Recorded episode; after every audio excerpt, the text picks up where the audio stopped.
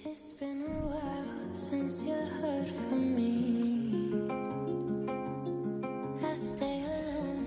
živote nás ovládajú dva hnacie motory. Potreba vyhnúť sa bolesti a túžba zažiť radosť. Tak toto je pre mňa osobne myšlienka, ktorá mi asi najviac zarezonovala z dnešného rozhovoru, ktorý budete počuť. Ja som veľmi rada, že Dušan Kadlec prijal pozvanie do Buca Talks a naozaj vás bude čakať hodinka plná neuveriteľných myšlienok, hlbokých zamyslení. A najmä Dušan ako naozaj coach a autor úspešných knižných bestsellerov, dokonca nominant na prestížne ocenenie kniha roka, sa venuje osobnému rozvoju a rôznym odvetviam psychológie, coachingu a transformačným metodám viac ako 10 rokov a je to, je to naozaj cítiť, je to počuť. Je to naozaj človek, ktorý si prešiel sám zaujímavými a ťažkými vecami. Takže dnes sa naozaj budeme baviť aj o vyhorení, aj o tom, ako si manažovať trošku to tempo, o tom, že každý z nás má nejaký rezervoár sily, o presvedčeniach, o našej obľúbenej roli obete, o tom, že utekáme stále od niečoho, alebo naopak utekáme k niečomu. A o tom, že možno čo nám pomôže v tom živote, sú práve tie trpké pravdy, ktoré potrebujeme počuť. A v konečnom dôsledku nám potom aj osledia život. O tom všetkom si môžete vypočuť dnes v podcaste, alebo takisto aj v Dušanovej novej knižke 55 trpkých práv, ktoré ti osledia život, ktorú môžete nájsť na Martinuse a stíhate ešte do Vianoc. Ak ešte nemáte, naozaj super dáček. Ale teda, poďme na to. Poďme hlboký rozhovor, ktorý keď dopočúvate, verím, že nad ním budete rozmýšľať ešte dlho a že vám to naozaj niečo dá, nie len na premyšľanie, ale aj na aplikovanie do praxe.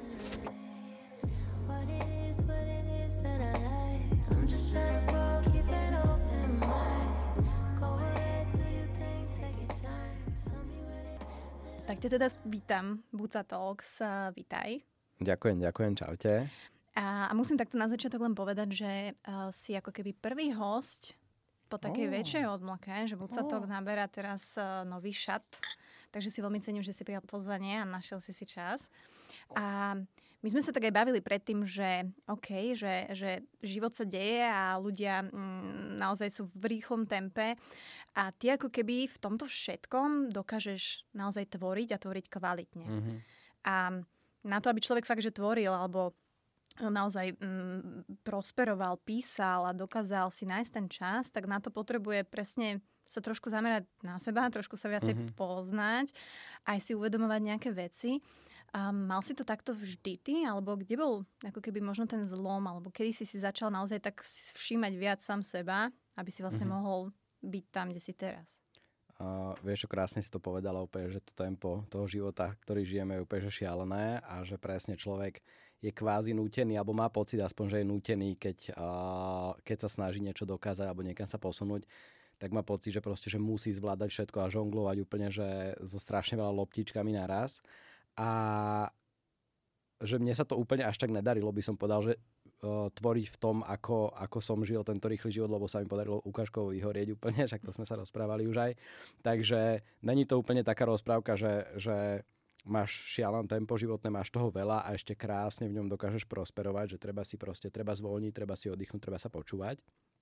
A aby som teda odpovedal na tvoju otázku, že kedy sa mi začalo ako keby tak viac dariť nejak počúvať seba alebo hľadať si tú cestu znova k sebe, tak to bolo presne, že cca dva roky dozadu sa mi podarilo vyhorieť a vlastne vtedy som bol, do, a nebolo to z toho, že by som mal ja nejakú vlastnú iniciatívu, ale bolo to doslova, že som bol donútený, lebo ja som dovtedy mal veľmi, uh, veľmi nešikovne nastavený život a mal som, mal som ako keby ja sám veľa presvedčení, ktoré mi škodilo, veľa návykov, ktoré mi škodili a veľa celkovo možno taký obraz o živote, že ktorý mi ne, neprospieval, hej, že akože tvoriť sa mi darilo, ja som napísal nejaké dve knižky už do toho bodu, že toto bolo všetko fantastické, ale že ja som pri tom, uh, trpel asi nešťastné slovo, ale že, že to moje telo aj ten nejaký môj vnú, vnútorný, duševný svet, mentálne zdravie možno dostávali veľmi zabrať. Mhm. Takže vlastne keď som vyhorel, tak to ma tak vlastne donútilo, že som nemal na výber a že som musel začať hľadať iné cesty. Mhm. Dá sa povedať, že si možno vtedy nežil v pravde?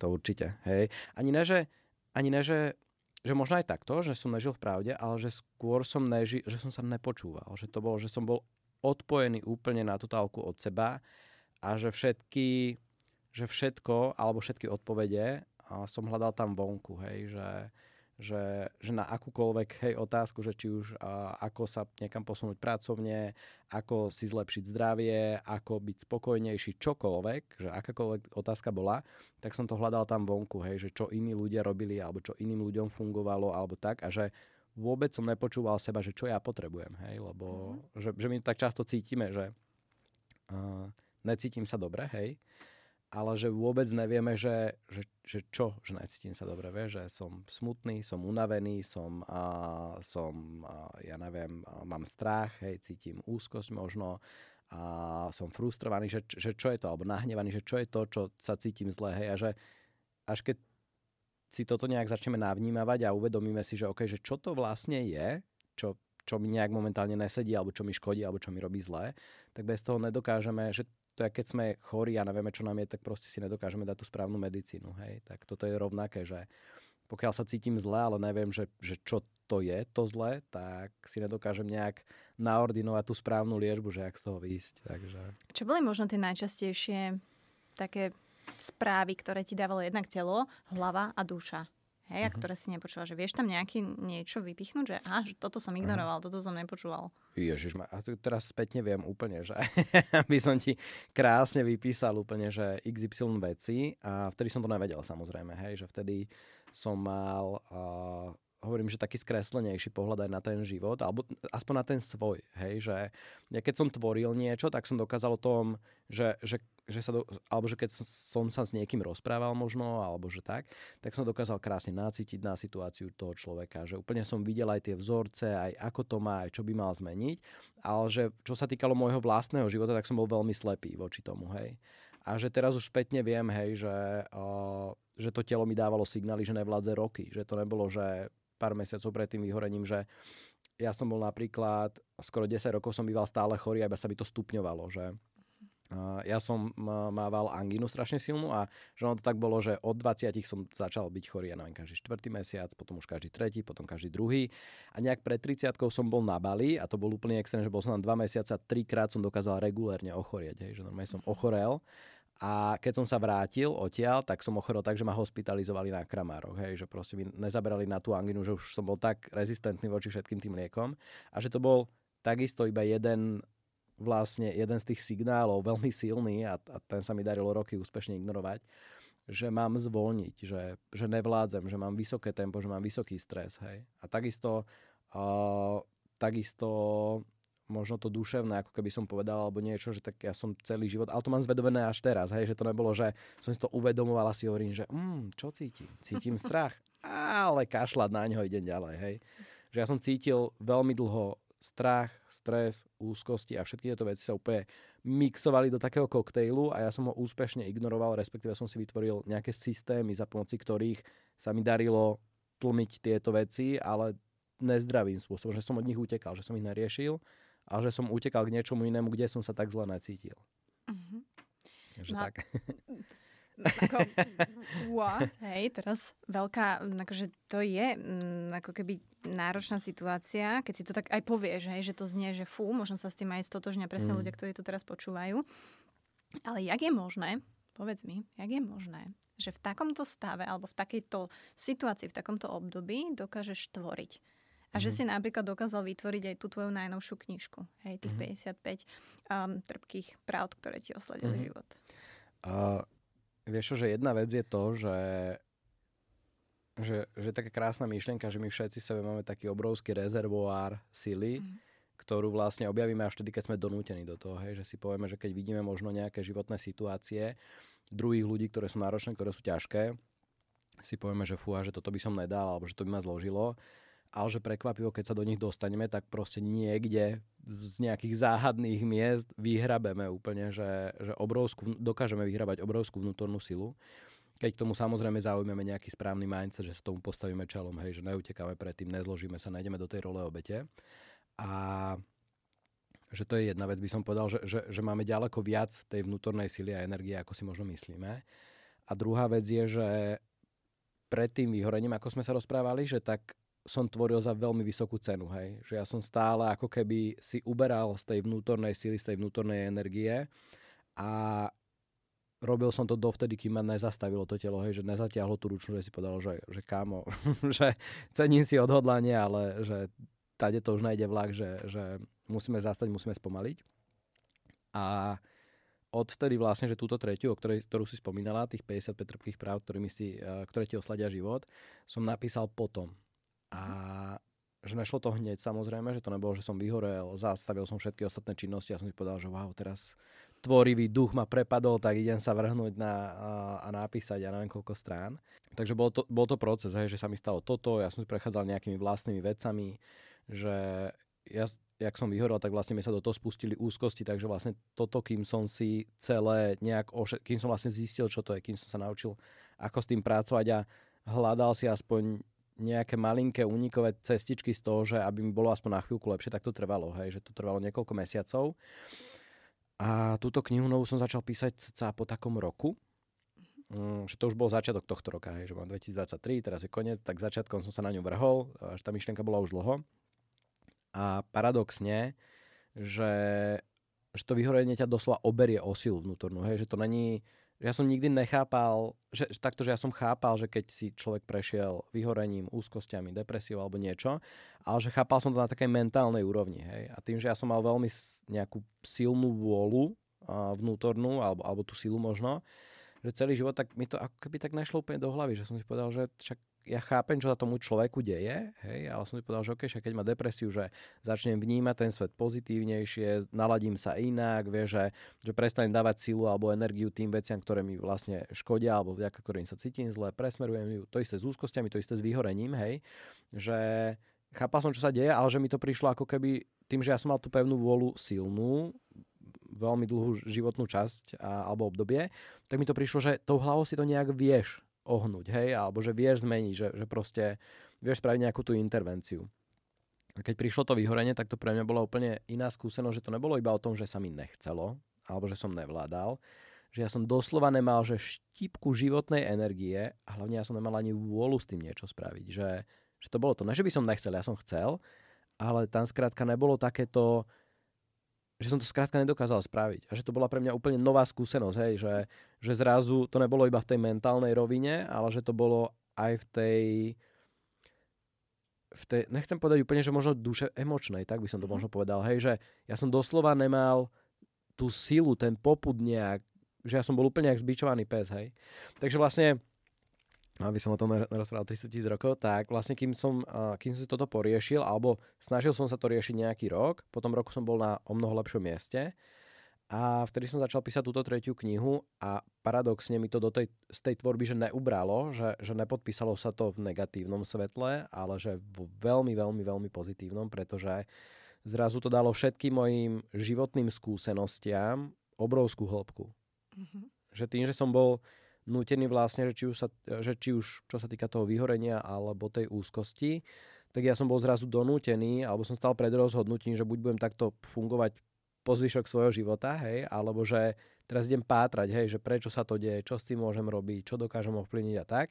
Ja som sa teda vydal toto druho, e, touto druhou cestou a to mi prinieslo, že obrovskú hĺbku, obrovské poznanie a veľmi veľké spojenie, že ako keby som si našiel znova tú cestu sám k sebe, hej, že Uh-huh. Som sa musel presne pýtať tie otázky, hej, že, že prečo som vyhorel, čo mi škodilo v tom živote, čo by mi dokázalo namiesto toho, čo mi škodilo, prospievať, hej, že čo mi ubližovalo, čo mi dokáže vlastne pomôcť možno či už raz nejak osobnostne, ale hlavne, že zle, zlepšiť ten svoj uh, zdravotný stav, ale len fyzicky, ale že proste ten duševný, že aby som sa dobre cítil v tom živote, hej.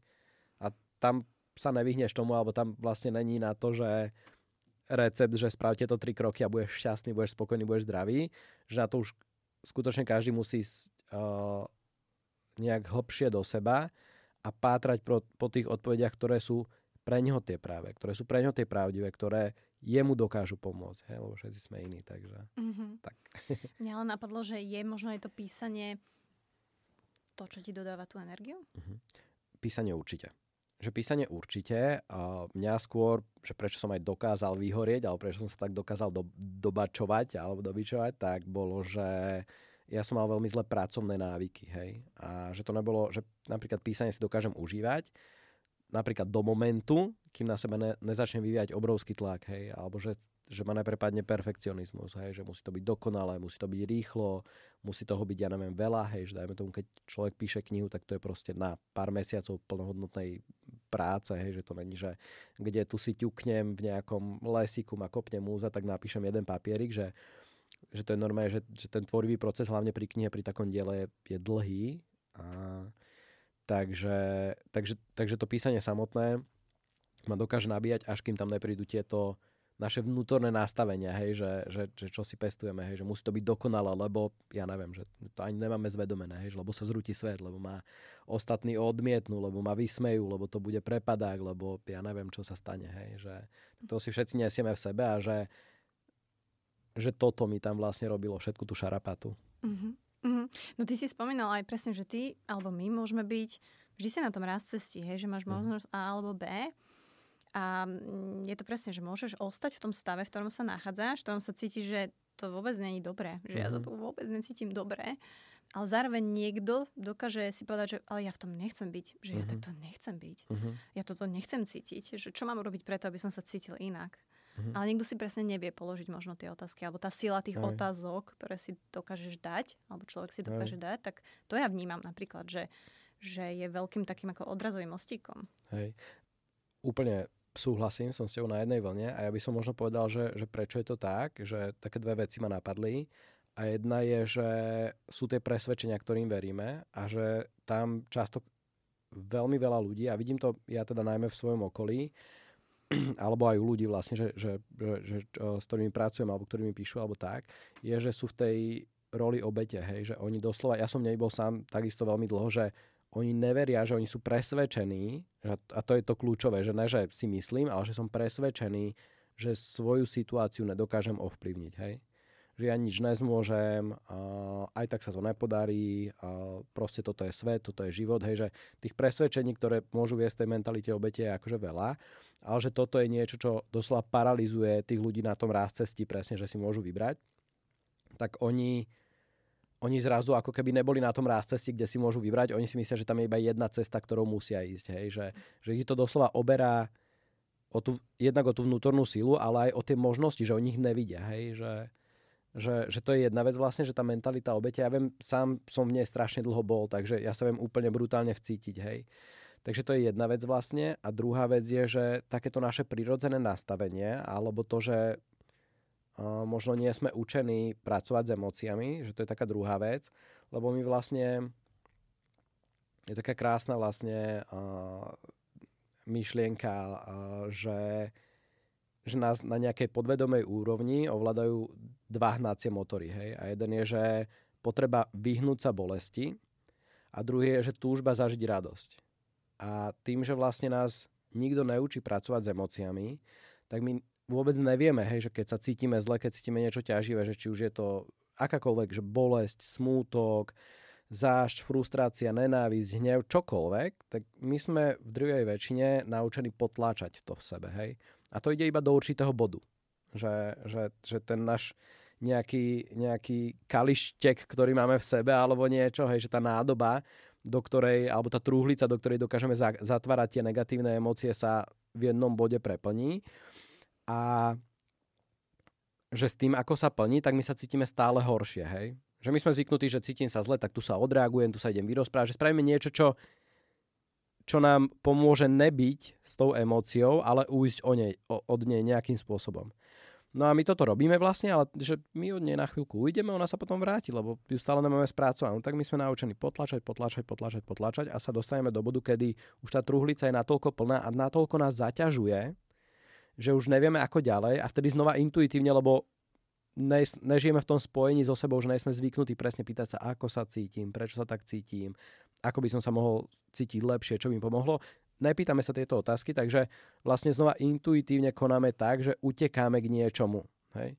A že to už napríklad uh, by som povedal, že, že to už možno premostujem, alebo som moc ďaleko, ale že tam sa napríklad budujú strašne často závislosti, hej, že uh-huh. ľudia unekajú, u, utekajú k niečomu, čo im na chvíľku pomôže cítiť sa lepšie, hej, že neriešia ten problém, prečo sa cítia zle, takisto, jak ja som neriešil, že nevládzem, že ja som utekal, utekal do tej práce, lebo som mal pocit, že, že musím ešte dorobiť toto, dorobiť hento, dorobiť tamto, aby som sa mal lepšie, aby som doslova prežil, hej, že aby som mal na to živobytie a tak, že toto sa mi dialo podvedome, ja som to neriešil, neadresoval som ten problém, ale utekal som k tej práci, ktorá mi dávala aspoň na chvíľku pocit, že mám ten svoj život pod kontrolou.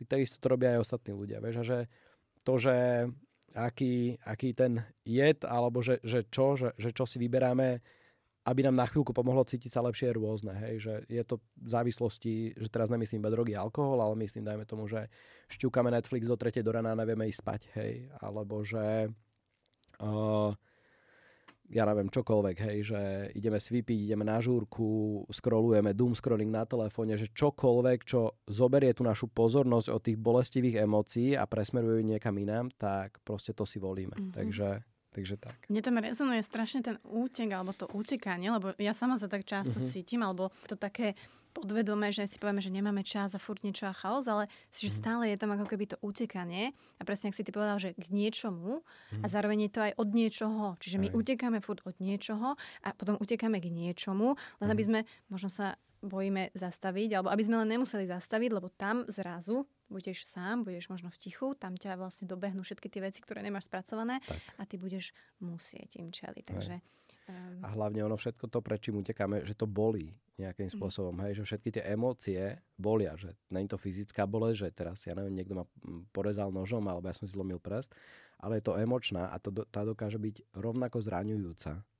Takže sa z nej, takže už hovorím, že už len podvedome, že my sa na tom rozprávame, že, že si uvedomujeme tie emócie a, a tak a aj tak nás to vie dobehnúť, alebo aj tak to do určitej miery nad nami môže mať moc, hej ale že veľa ľudí si toto ani neuvedomí, ako na inštinktívne, tak ako je naučených, alebo že to, čo im je práve po ruke, to, čo im je najlepšie.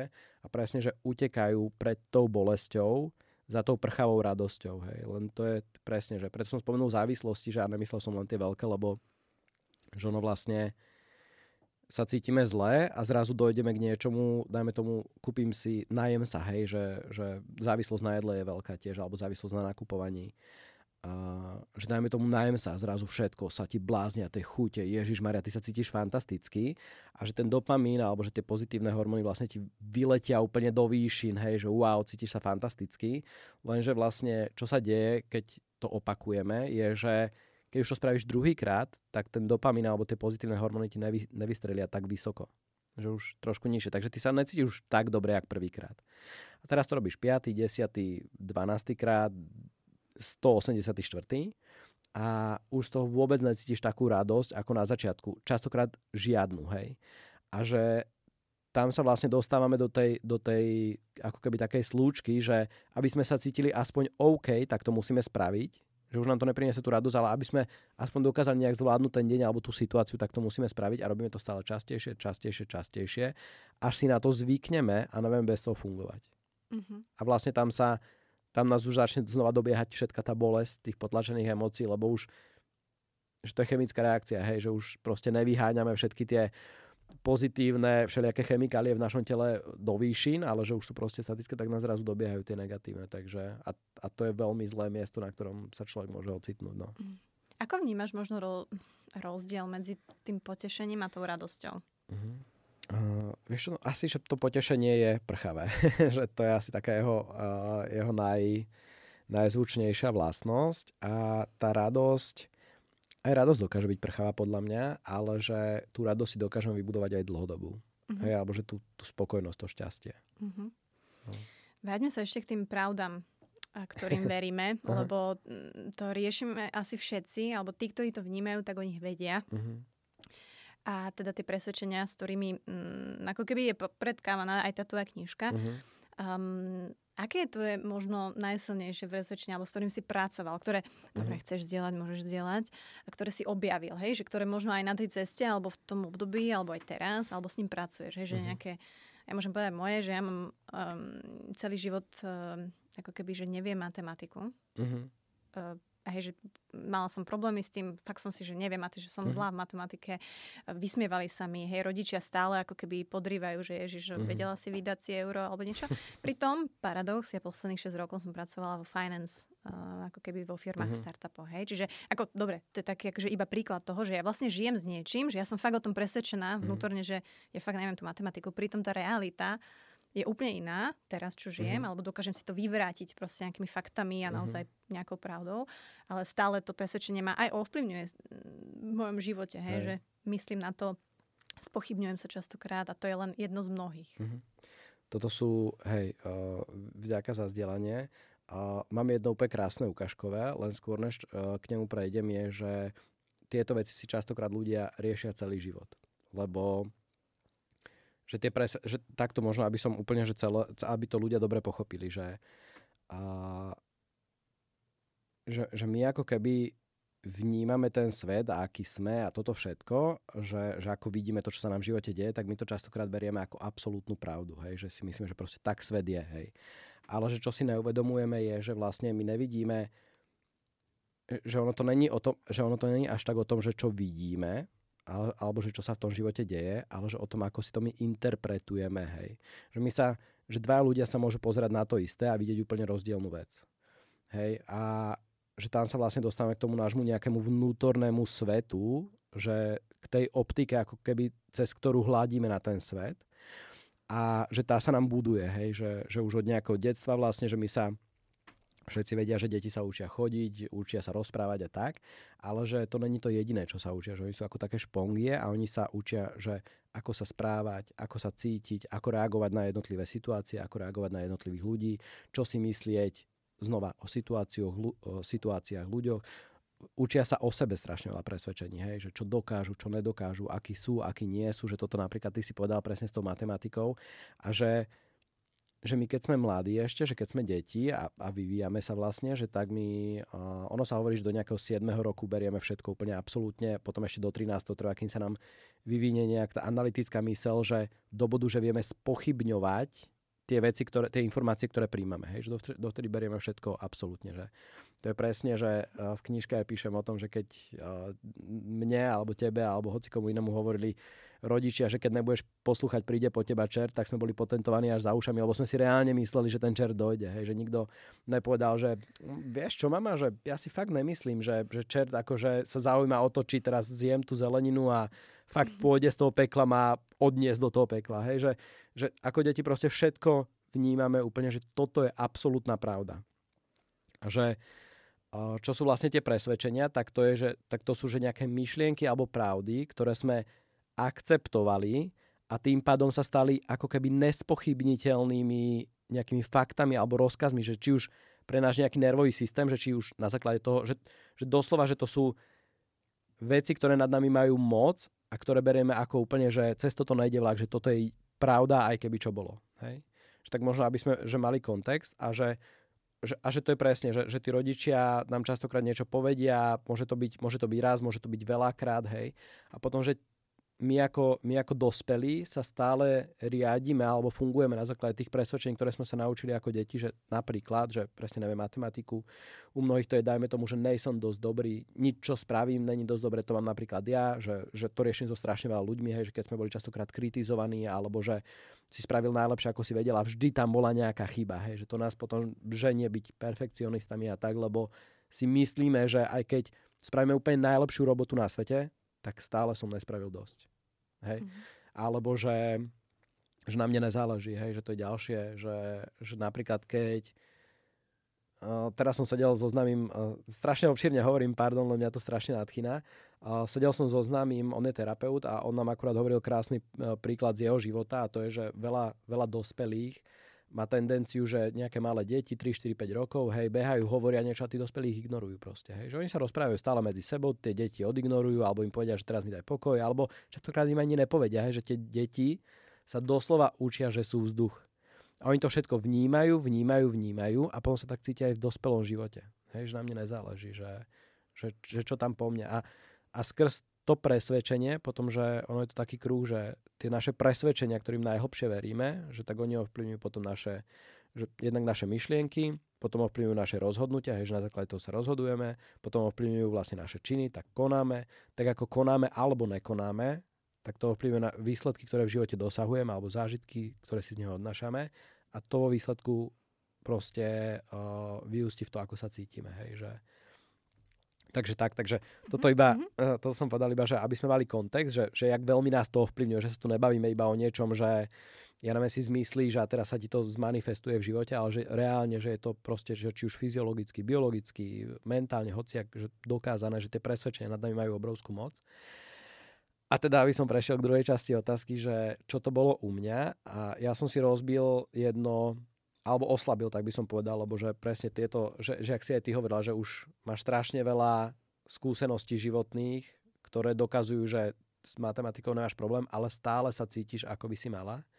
Tak to je to, že oni tie presvedčenia, keď ich máme strašne silno zahryznuté nejak v našom vnútri, alebo že je, je okolo nich strašne silný emočný náboj, hej, že, že tieto veci sa diali vtedy, keď nás veľmi silno emočne zasiahli. Hej. Mm-hmm.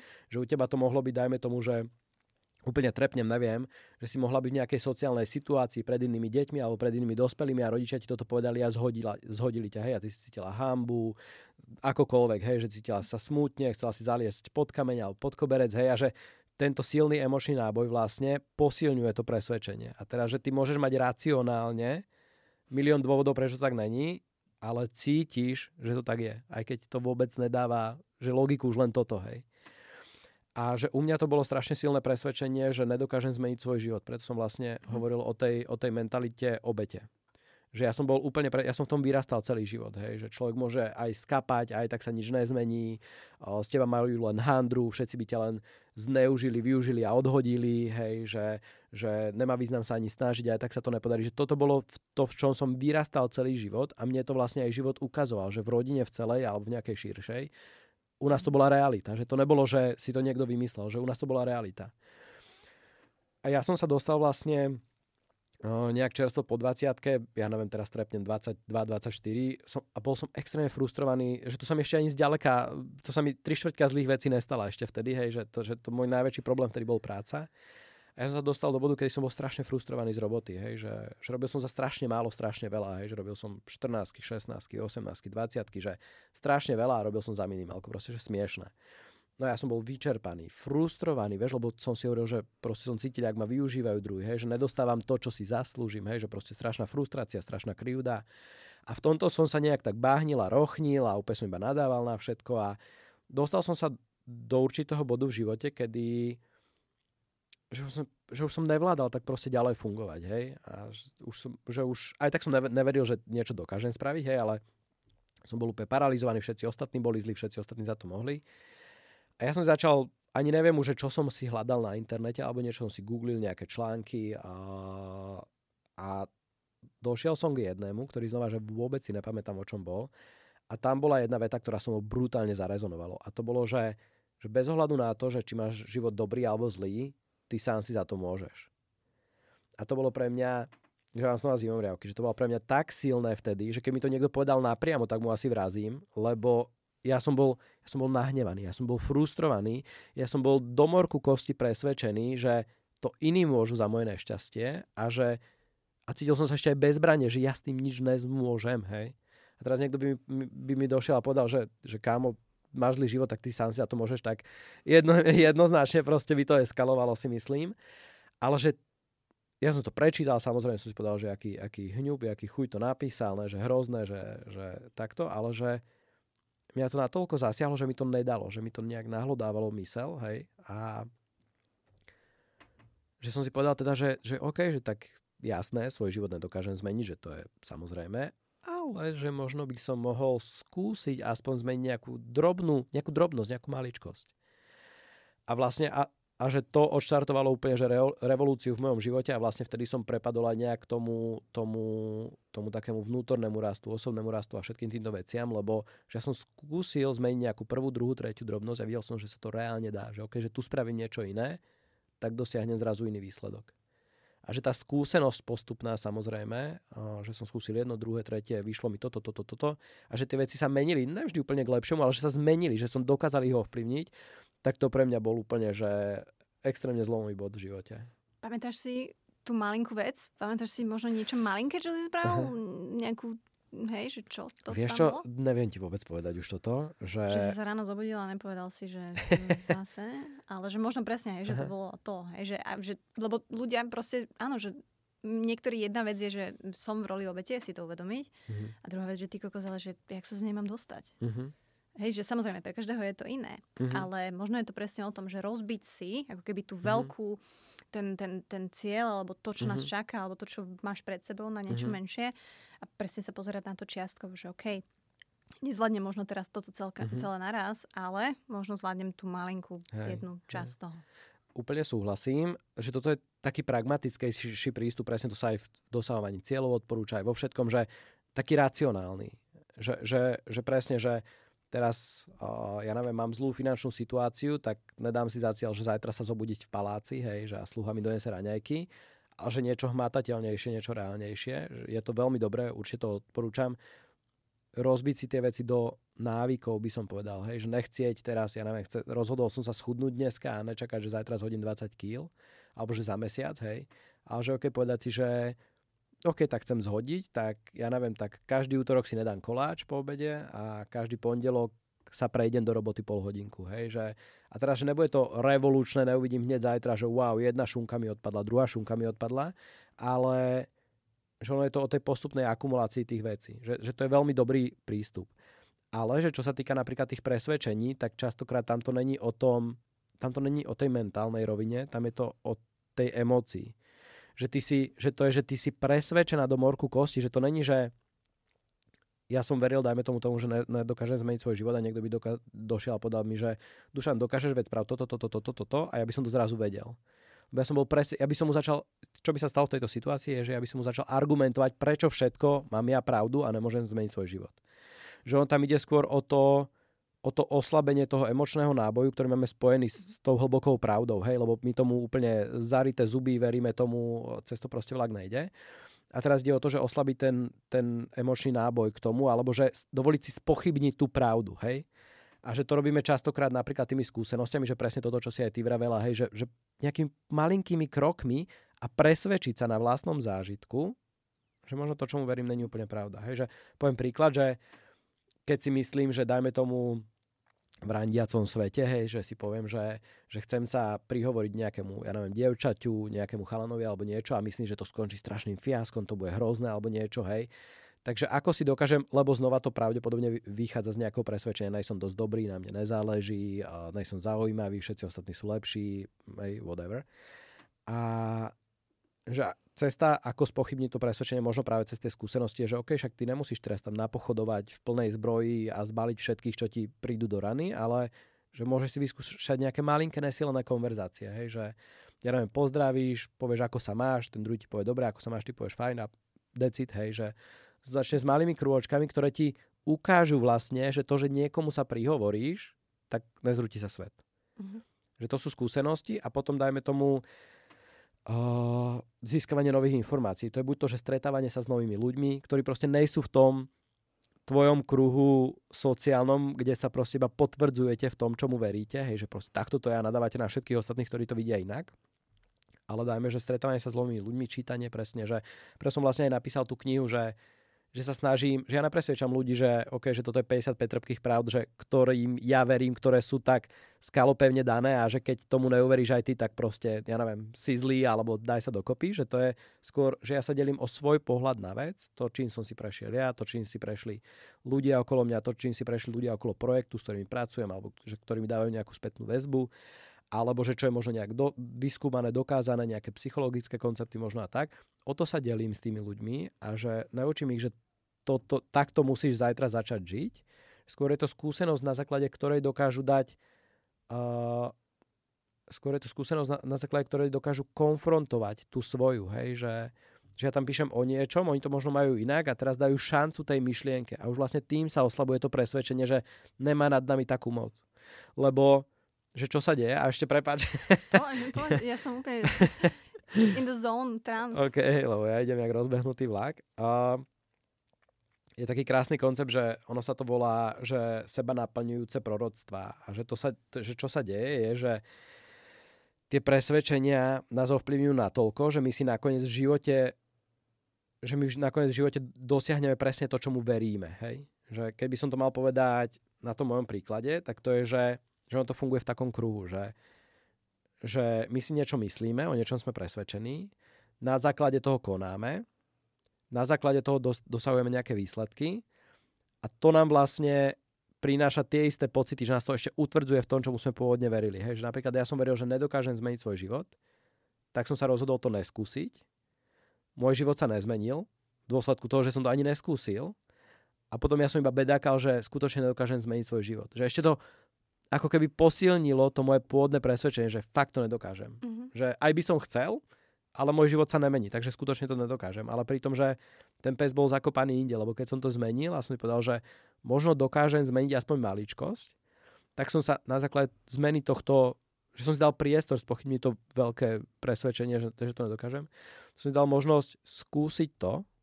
Na základe toho, že som to skúsil, som, niečo sa zmenilo, vieš, k dobrému, k, k horšiemu, ale že, že niečo sa zmenilo a že ten pocit, ktorý som z toho odnesol, bolo, že skutočne dokážem ovplyvniť svoj život, hej, že, že mám tu moc, že nie som bezmocný, nie som bezbranný, nemusím byť klopko nešťastia a iba bedakať na všetkým, že skutočne dokážem veľa vecí, nie všetky samozrejme, dokážem veľa vecí ovplyvniť. Takže, mm-hmm. Takže tak. Uh-huh. No akože mega, lebo ja som sa presne nad tým zamýšľala, hej, že, že zároveň aj tá schopnosť toho, že my sa sústredíme na niečo, čo nevieme ovplyvniť uh-huh. častokrát a na to sa vieme sústrediť, na to vieme dať pozornosť, nad tým máme, to proste nás sere.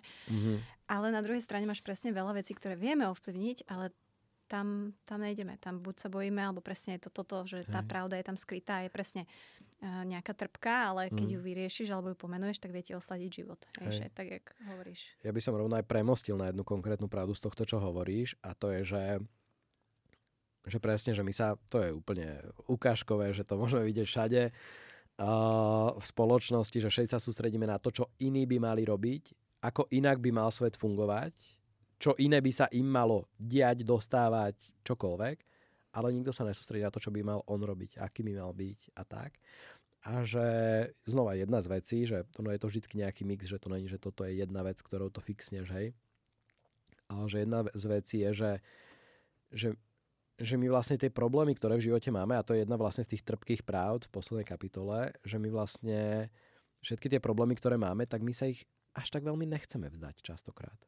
Lebože, a to je veľmi nepopulárny názor, ale veľmi pravdivý, že nám tie problémy častokrát ponúkajú nejaké benefity na, naspäť, hej, že, že dajme tomu ľudia nadávajú na politiku, hej, na to, čo nemajú až tak v moci, hej, ale že znova im to dáva ako keby možnosť ventilovať ich frustráciu a hnev z vlastného života, alebo im to dáva možnosť zblížiť sa s ostatnými, ktorí tiež nadávajú na politiku, hej, že, že to je napríklad jedna vec. Uh, kamarát mi hovoril takú úsmevnú príhodu, o ktorej tam píšem, že jemu sa raz svokra stiažovala na svoju nadvahu a na to, ako nemôže schudnúť. Popri tom, ako de- o 9. večer ládovala paprikové čipsy, že čo bol u nej pravidelný zvyk. A on na ňu iba pozeral a ona sa mu skutočne stiažovala s tým, že má zlú genetiku a že s tým nič nedokáže spraviť. A on proste iba nechápavo pozeral, hej. A že znova, keď to rozoberieme, že že áno, že dajme tomu mám nadváhu, nejsem spokojný, je to veľký problém, cítim sa kvôli tomu zle, chcem to zmeniť na druhej strane nám to prináša proste obrovskú emocionálnu úľavu, hej, že ja dojdem domov, vyložím si nohy, dám si nejaké čipsy, presne to comfort food, hej, že cítim sa kvôli tomu trošku lepšie, že nejaké tie endorfíniky tam naskakujú, hej, že cítim sa proste fajn, zabalím sa dečkou, pustím si telku a vypnem, hej. Prináša to obrovskú fyzickú úľavu v tomto, že nemusím ísť do posílky a teraz makať. Prináša to obrovskú mentálnu úľavu, že nemusím rozmýšľať neustále nad tým, čo budem jesť, čo si navarím, čokoľvek. Hej? Že, že tie problémy, ktoré máme, že my ich vidíme iba pre tie problémy, ale že my sa ich častokrát nedokážeme vzdať. Lebo tam je toto emocionálne lepidlo, že všetky tie benefity, všetka tá úlava, ktorú nám to so sebou prináša, tak je pre nás častokrát väčšia alebo dôležitejšia, alebo ju chceme viac, ako reálne vyriešiť ten problém. Že možno ešte, aby som uh-huh. dopovedal poslednú vec, že tak napríklad, ja keď som bol v tej roli obete, že znova, že zdanlivo, že to nemôže mať žiadny benefit, že proste mám sa zle, že aký benefit by to mohlo mať, hej. Ale znova, že prinášalo mi to obrovskú úľavu od zodpovednosti. Vieš, ja som zrazu dal zodpovednosť za, za, za svoj život, som nejak mentálne preniesol na iných, takže mne to z rámien úplne zhodilo obrovskú záťaž. Ja zrazu nemusím riešiť ten svoj život, tie, tie problémy v ňom. Nemusím rozmýšľať, ako by som ho zlepšil. Hej, lebo to je aj tak, ja s tým aj tak nič nespravím, to je, to je úloha iných. Znova dalo mi to obrovskú možnosť zapadnúť, pretože v mojej rodine alebo v mojich vtedajších sociálnych kruhoch mali všetci toto presvedčenie. Takže my sme si spokojne nadávali na život, na oko, na tom, jak je všetko na figu, jak je všetko proste, jak by sme to chceli mať inak, ale kvôli tomu je to zle, kvôli tomu je to zle, kvôli tomu je to zle. Hej. Takže že to je znova, že, že jed, jedna z tých vecí a, a že preto som na to aj premostila tak, že, práve takéto trpké pravdy možno a uvedomenia, preto trpké, lebo to sa nikomu nepočúva, hej, že ty tie tvoje problémy možno aj trošku chceš mať v živote, tak znova to je na facku, keď to niekomu povieš možno napriamo, hej že preto možno trpke, že nás to aj tak kusne ráfne trošku, ale že v konečnom dôsledku, keď to uvidíme, hej, že si poviem, že je to chujovina, hej, že nepáči sa mi, čo som si prečítal, ale možno, že tu sa pozriem na tento môj problém, ktorý mám a že aké benefity by som z neho možno mohol mať. Hej, a že už len to, že sa nad tým zamyslíme a že možno uvidíme nejaké, tak to nám dá obrovskú sílu zmeniť to. Lebo zrazu vieme, že, že, že čo máme zmeniť. Hej, že dovtedy iba tak náslepo sa snažíme, jak uh, sa hovorí, že sliepka náslepo sa dostať k zrnu, hej, že... Takže tak. Presne tak, ale je to tak, hej, že aj teraz, jak to ja počúvam tu, tak mne sa e, vynárajú moje situácie zo života, v mhm. ktorých mm-hmm. sa takto vidím. A, a presne je to podľa mňa aj popredkávané tým, alebo ty si tam hovorila aj v tej knižku, že, že vlastne my dlhodobo ignorujeme nejaké veci. A, a to sa mi to tam rezonuje aj s týmto, samozrejme aj s tým presvedčením, mm-hmm. ale to, že keď dlhodobo ignorujeme nejaké veci, nech je to u každého čokoľvek, tak tam prichádza zase tá otázka toho, čo a, možno ďalšie hľadáme v živote, alebo bežíme a to mm-hmm. je mhm. to šťastie, mm-hmm. ktoré pre každého znamená možno niečo iné, Mm-hmm. Ale mhm. môžeme sa tu na chvíľku zastaviť, lebo mňa to aj osobne zaujíma. Mm-hmm. Hej, že tiež samozrejme sa pýtam sama seba, hej, že čo to šťastie možno pre mňa je, alebo mm, v akom rozmedzi, alebo v akej hĺbke šťastná potrebujem byť. A mm-hmm. ja tam narážam na to, že šťastie versus naplnenosť. Mm-hmm. Čiže s týmto sa ja hrám, ale ako to je u teba? Alebo presne, že to ignorovanie tých dlhodobo nejakých vecí, ktoré možno nás ťahajú dole, alebo ktorým nerozumieme, alebo naopak m, nás to ťahá od tých vecí, ktorým, ktoré nám robia dobre, alebo mm-hmm. nemáme ich objavené.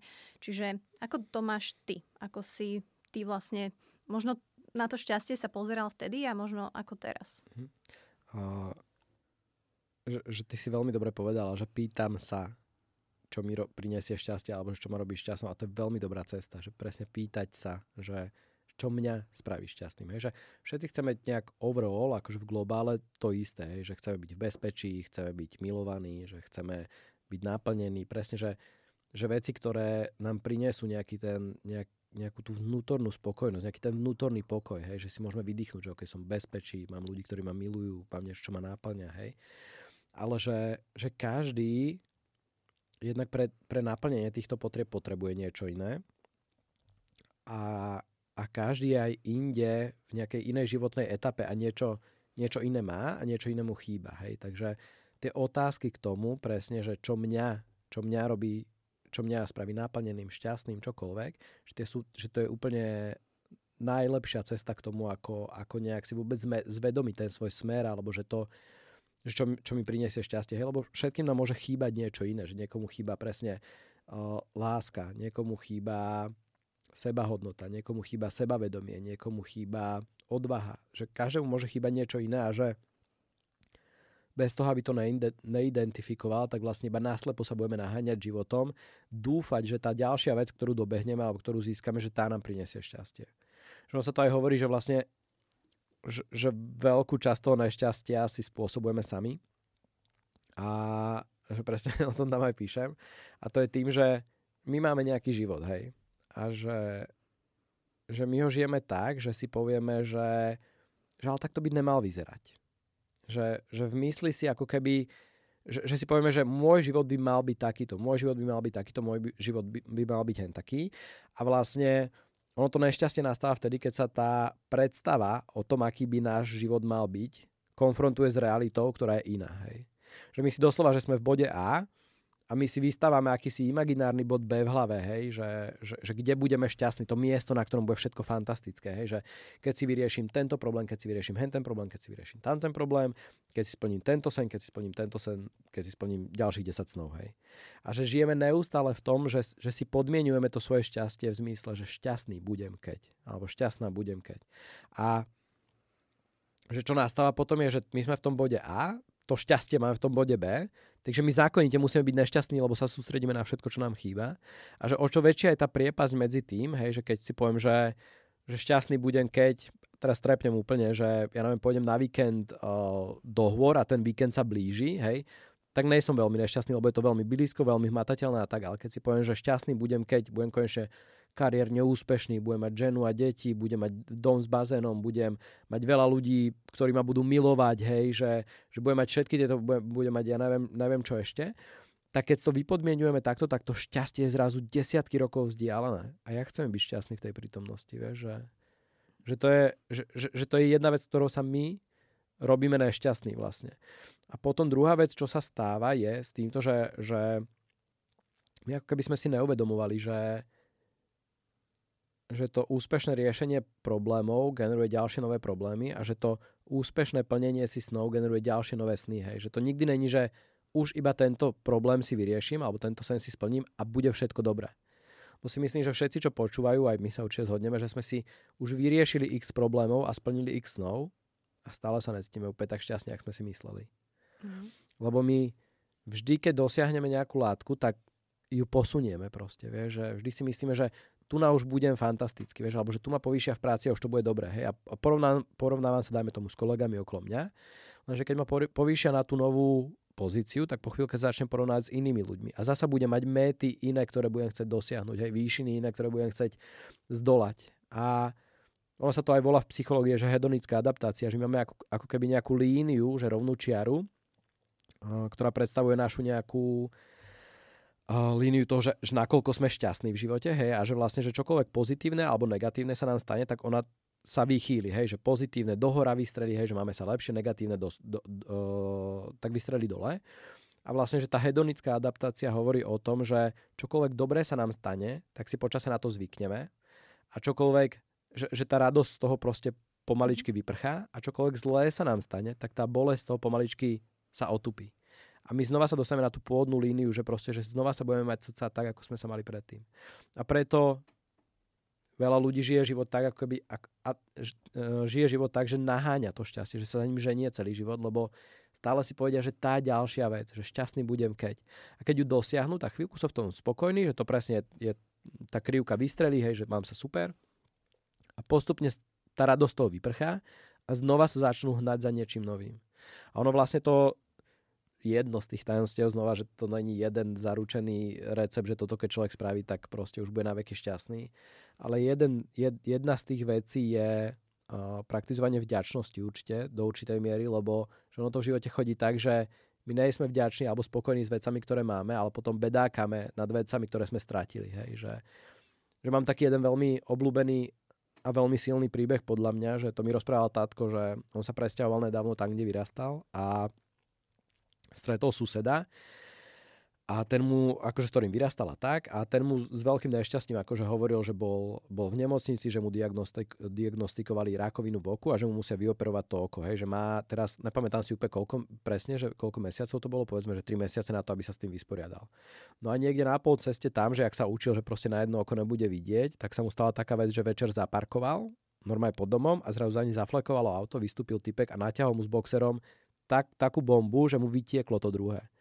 Takže ten, ten človek vlastne behom troch mesiacov prišiel o zrak. Mm. A teraz, že, že všetci sa dokážeme vcítiť do toho, že aká obrovská strata by to bola, hej, že brutál. Ale že nikto sa nebudí s tým každé ráno, že wow, vidím, bože môj, alebo dýcham, alebo že hýbem rukami, nohami, hej, že nikto sa s tým ne, ne, nebudí, ale pri tom, že aké obrovské bohatstvo už máme, hej. A že, a že toto nikto nemôže poprieť. Že, a, a to je, vieš, že zdravie je jedna vec.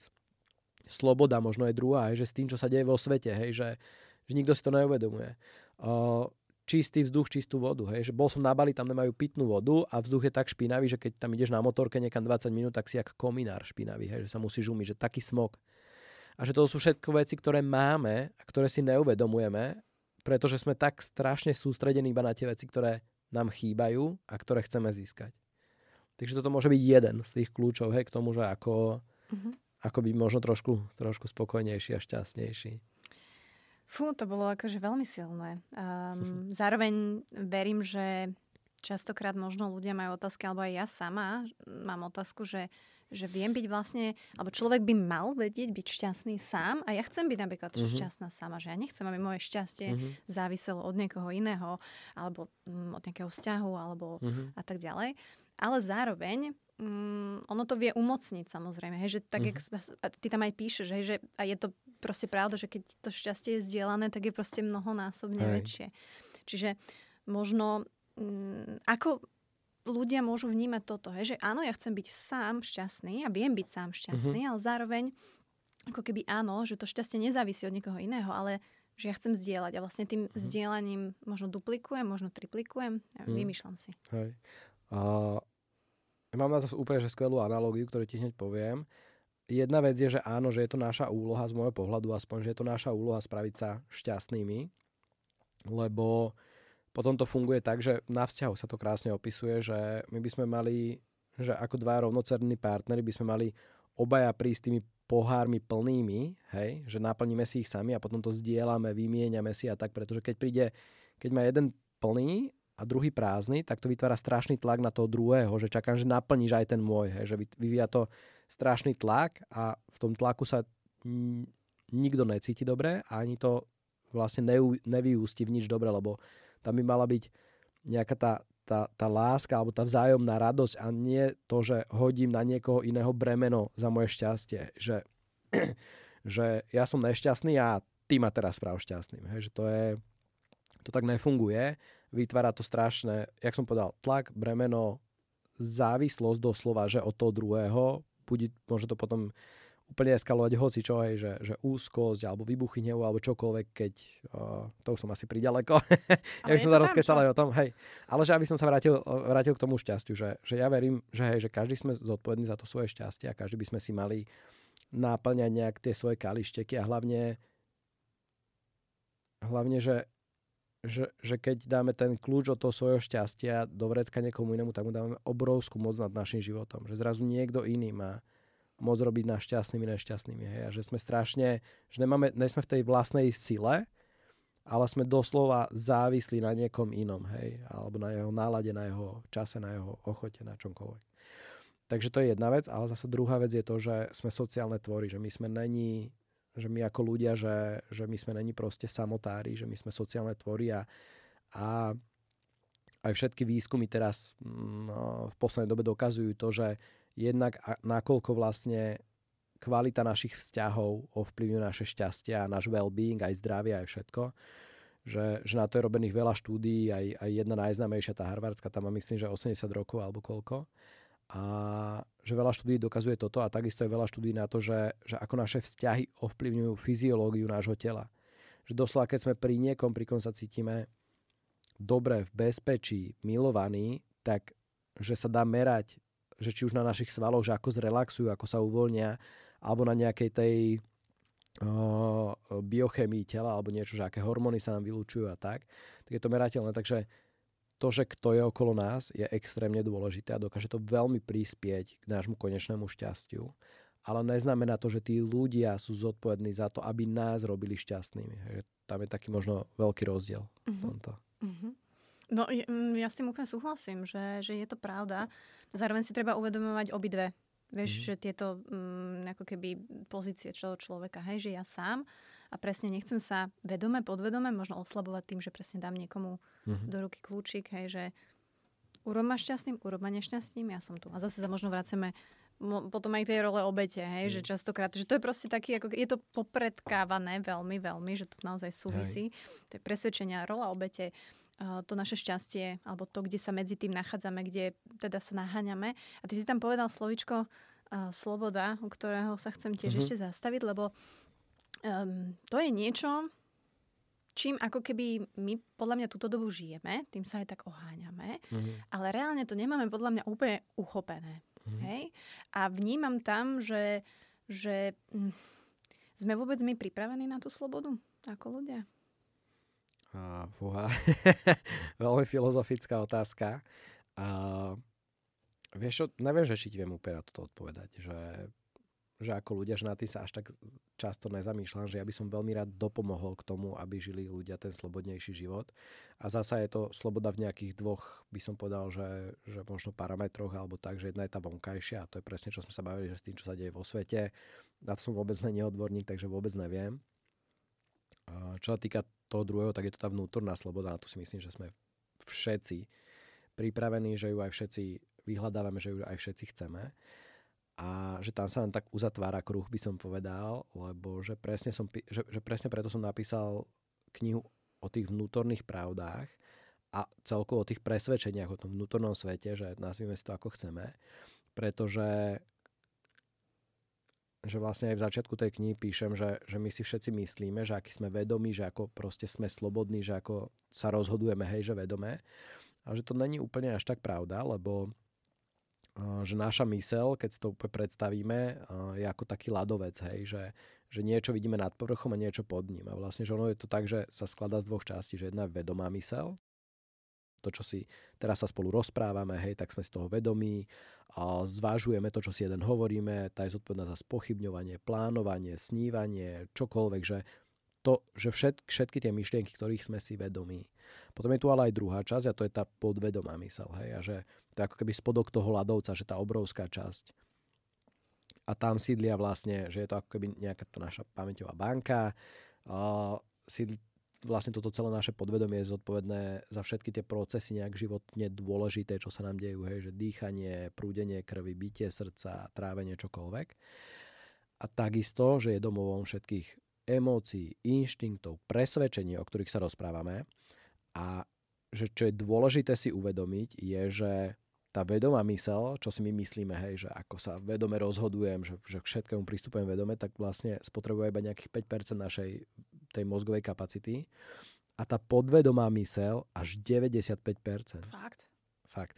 A že čo je na tom zásadné si uvedomiť je to, že vlastne to naše podvedomie, ktoré my, má, my vôbec nemáme prebádané, o ktorom mnohí možno doteraz nevedeli a, a že aj keď o ňom vedia, tak nevedia, že čo sa v ňom deje, tak to nás ovláda z 95% času. Hej? Že my vlastne drvivú väčšinu toho života ideme na autopilota.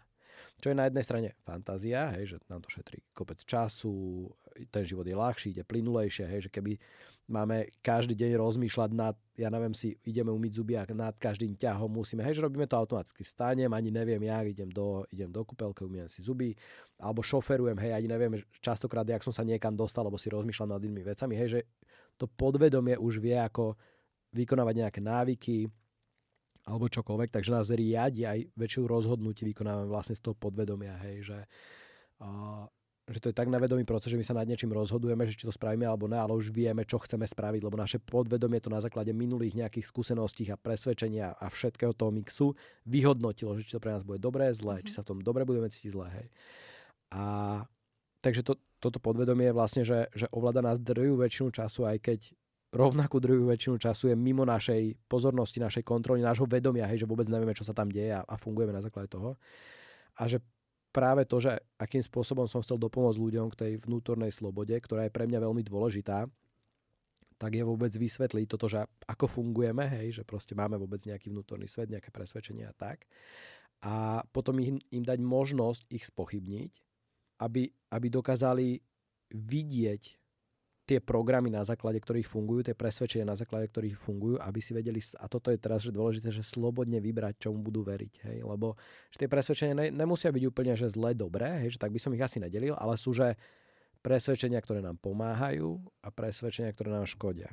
Presvedčenia, ktoré nás podporujú v tom, že, že či už v následovaní našich snov, alebo v budovaní si hodnôt, ktoré chceme, alebo že v bytím tou osobou, ktorou byť chceme, hej, alebo tak. A môžu byť také proste, ktoré nám v tom škodia, hej, že, takže pomáhajú a škodia, že, že tak by som to rozdielil možno a že tí ľudia, keď uh, si prečítajú takúto nejakú knihu, tak si môžu vybrať, hej, že OK, ja verím tomuto, škodí mi to, robí mi to veľa zlého v živote, veľa sa kvôli tomu trápim, čo je pravda toto druhé. Hej? A že teraz si predstavím možno život, že OK, keby som veril tomuto, tak znova, že aké rozhodnutia by som robil, ako by som sa správal, aké výsledky by som dosahoval, ako by som sa cítil. A môžu si zhodnotiť a vybrať, že OK, tak this is my new reality. Uh-huh, uh-huh. Ty si tam presne napísal aj takú veľmi peknú vec, že, že my si tým, že ten vnútorný svet presne začíname riešiť a, a pracujeme s ním a objavujem ho a poznám ho. Zároveň priamo súvisí teda, áno, som viacej slobodnejší tým pádom, lebo rozumiem tomu, mm-hmm. viem už sa vedomejšie rozhodnúť, možno správnejšie, už nepochybujem tak o sebe. Tak vlastne tým si berieš ako keby tú silu naspäť. Mm-hmm. čo si odovzdával hej, tomu externému alebo hej. tomu. Takže že tá sila vlastne naspäť, že tým vlastne tá sila nás ako ľudí, hej. teba, mňa, rastie. Tak, tak. Že berieme si ju naspäť, pretože že to, čo je nevedomé, nedokážeme ovplyvniť. Ale že až keď sa to stane vedomým, to je myslím, že Freudov výrok, a aj ho tam k nemám, že až to, keď sa to nevedome stane vedomým, tak to dokážeme ovplyvňovať. Hej? Lebo že pokiaľ to bude iba v tom podvedomí, tak jednak to nedokážeme ovplyvniť jednak si povieme, hej, že to je osud, taký je svet, taký je život, proste to takto mám, nič s tým ne- nezmôžem, hej. A že až keď tieto, že všetky tie programy, ten náš vnútorný svet, že, že dáme na to svetlo sveta a že to môže byť všetko, že to môžu byť uh, zaseknuté emócie, to môžu byť traumy, že čokoľvek, že ako náhle sa začneme viac spoznávať a ako keby pátrať v tom našom vnútornom svete, že čo sa vlastne vo mne odohráva, kto som, čo mám rád, čo nemám rád, čomu verím, čomu už ďalej možno nechcem veriť presne. Mm-hmm.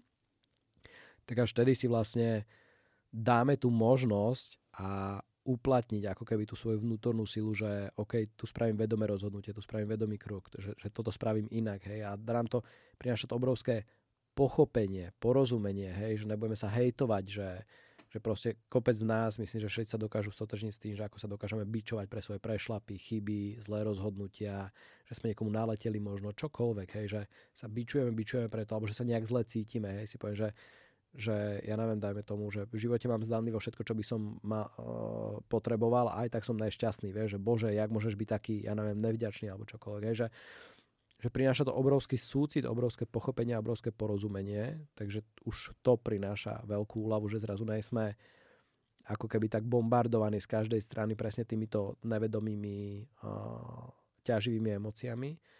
A presne, že dá nám to, dá nám to tú možnosť pracovať s tým a spraviť s tým niečo a zmeniť to. Mm-hmm.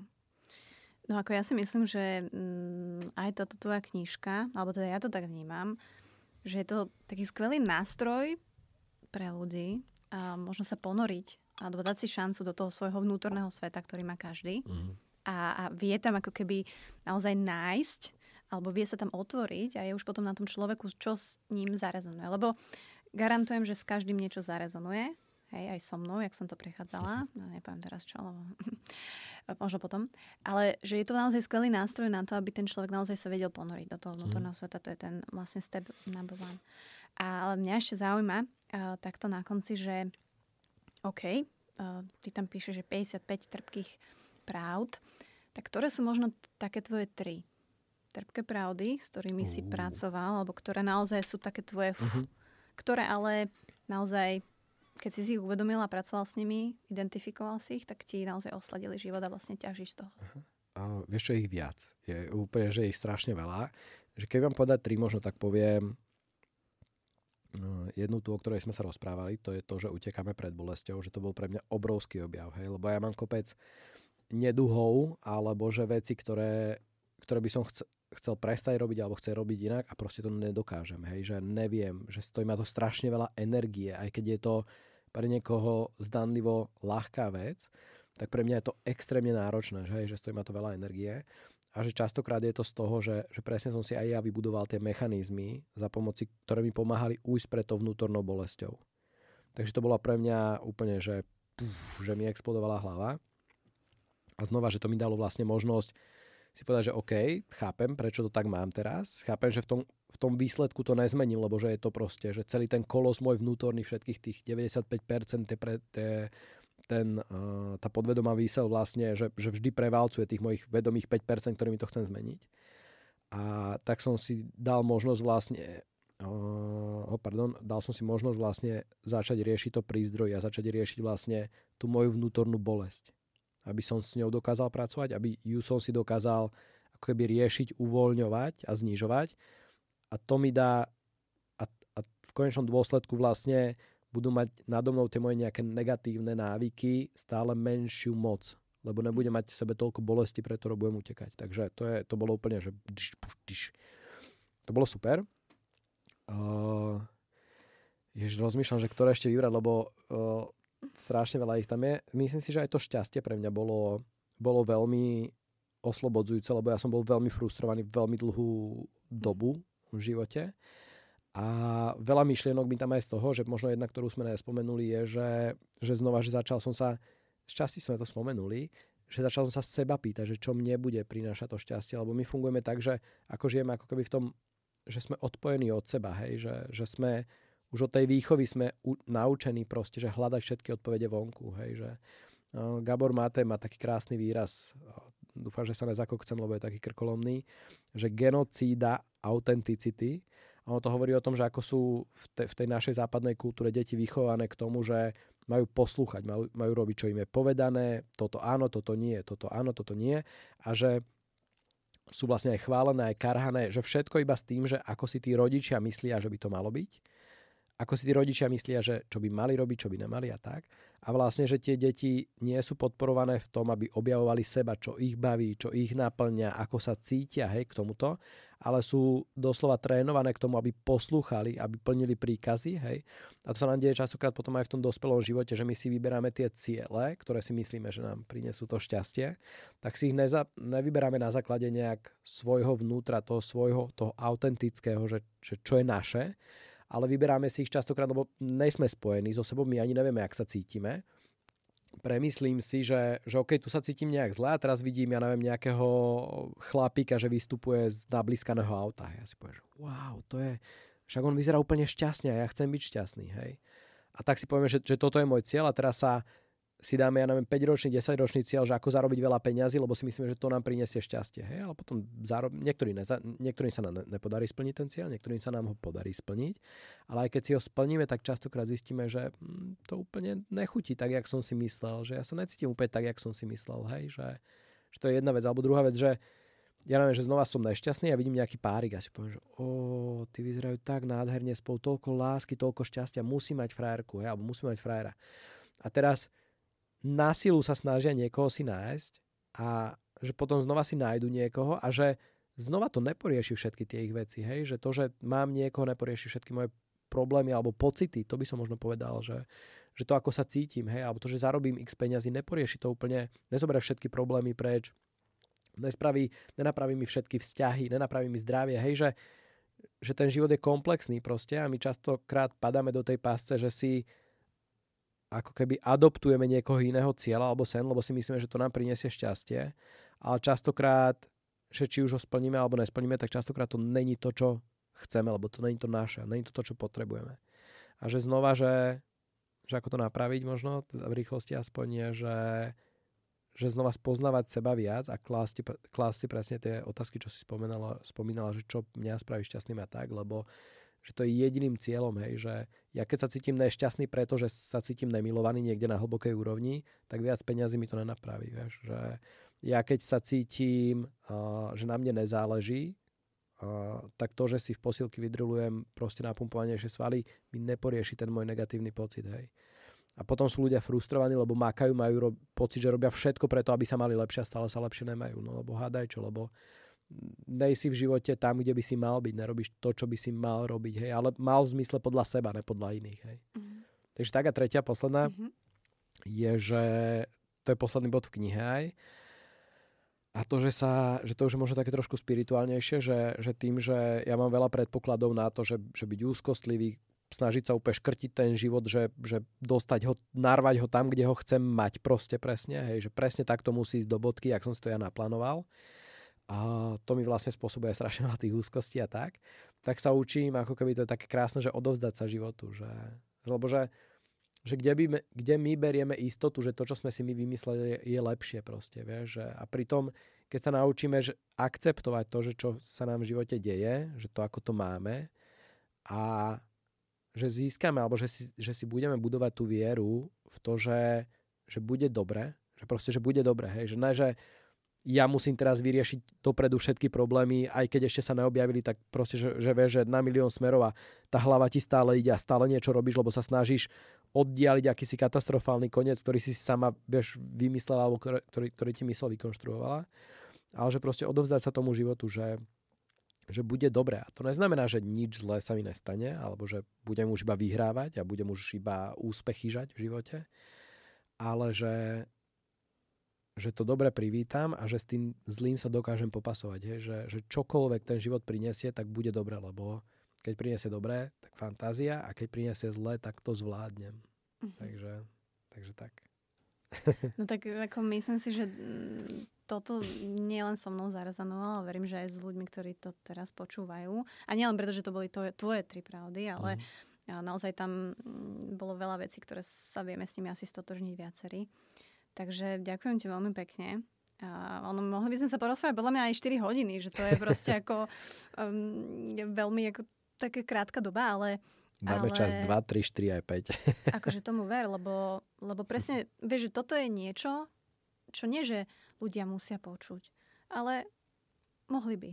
Hej? A mm. že toto je niečo, že poďme si to pomenovať, ako vlastne veci sa majú, ako žijeme, poďme sa pozrieť tej pravde do očí presne ak sme začínali to, že žiť v pravde, mm-hmm. tak to je niečo, čo napríklad aj so mnou rezonuje, hej, že žiť v tej pravde, pretože prijať tú pravdu aj s tým dobrým, aj zlým, tak jak ty si povedal, mm. hej, že keď príde dobre, ja ho privítam, ja hm, si ho aj užijem a som aj vďačný, ale zároveň keď príde to zlé, čo príde, mm. ne, že netvárme sa všetci, tak uh, mať tú silu a tú ochotu aj a chcieť mm. s tým, možno ani nebojovať, ale proste presne sa s tým vysporiadať, tak jak ty si povedal. Takže ďakujem ti veľmi pekne, ako toto bol brutál a teda želám ti, aby aj to dobré, aj to zlé, keď príde, tak uh, myslím si, že už máš nejaký mechanizmus, ktorý ti funguje.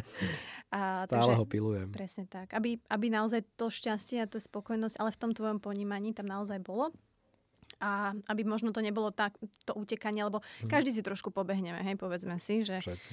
jo, takže aby, aby toho tam nebolo, aby ta, na tú električku si pobehol tak, mm, keď ty potrebuješ, hej, nie, aby to bolo mhm. také nútené, takže hmm. to ti naozaj želám. A samozrejme aj knižke, že nech sa jej darí a ja si ju veľmi rada detálne prečítam, uh. už som začala, takže ďakujem ti veľmi pekne. Super, takisto ďakujem, uh, veľmi rád som, som prišiel, užil som si tento rozhovor takisto a verím, že bude pre ľudí prínosný a takisto ti želám len, len to dobré, nech sa ti, ne len to dobré, že bez toho zlého, ale že len to dobré, nech sa ti darí užívať si to dobré a, a zvládať aj to, to ťažšie. Ďakujem. Ďakujem. Ďakujem.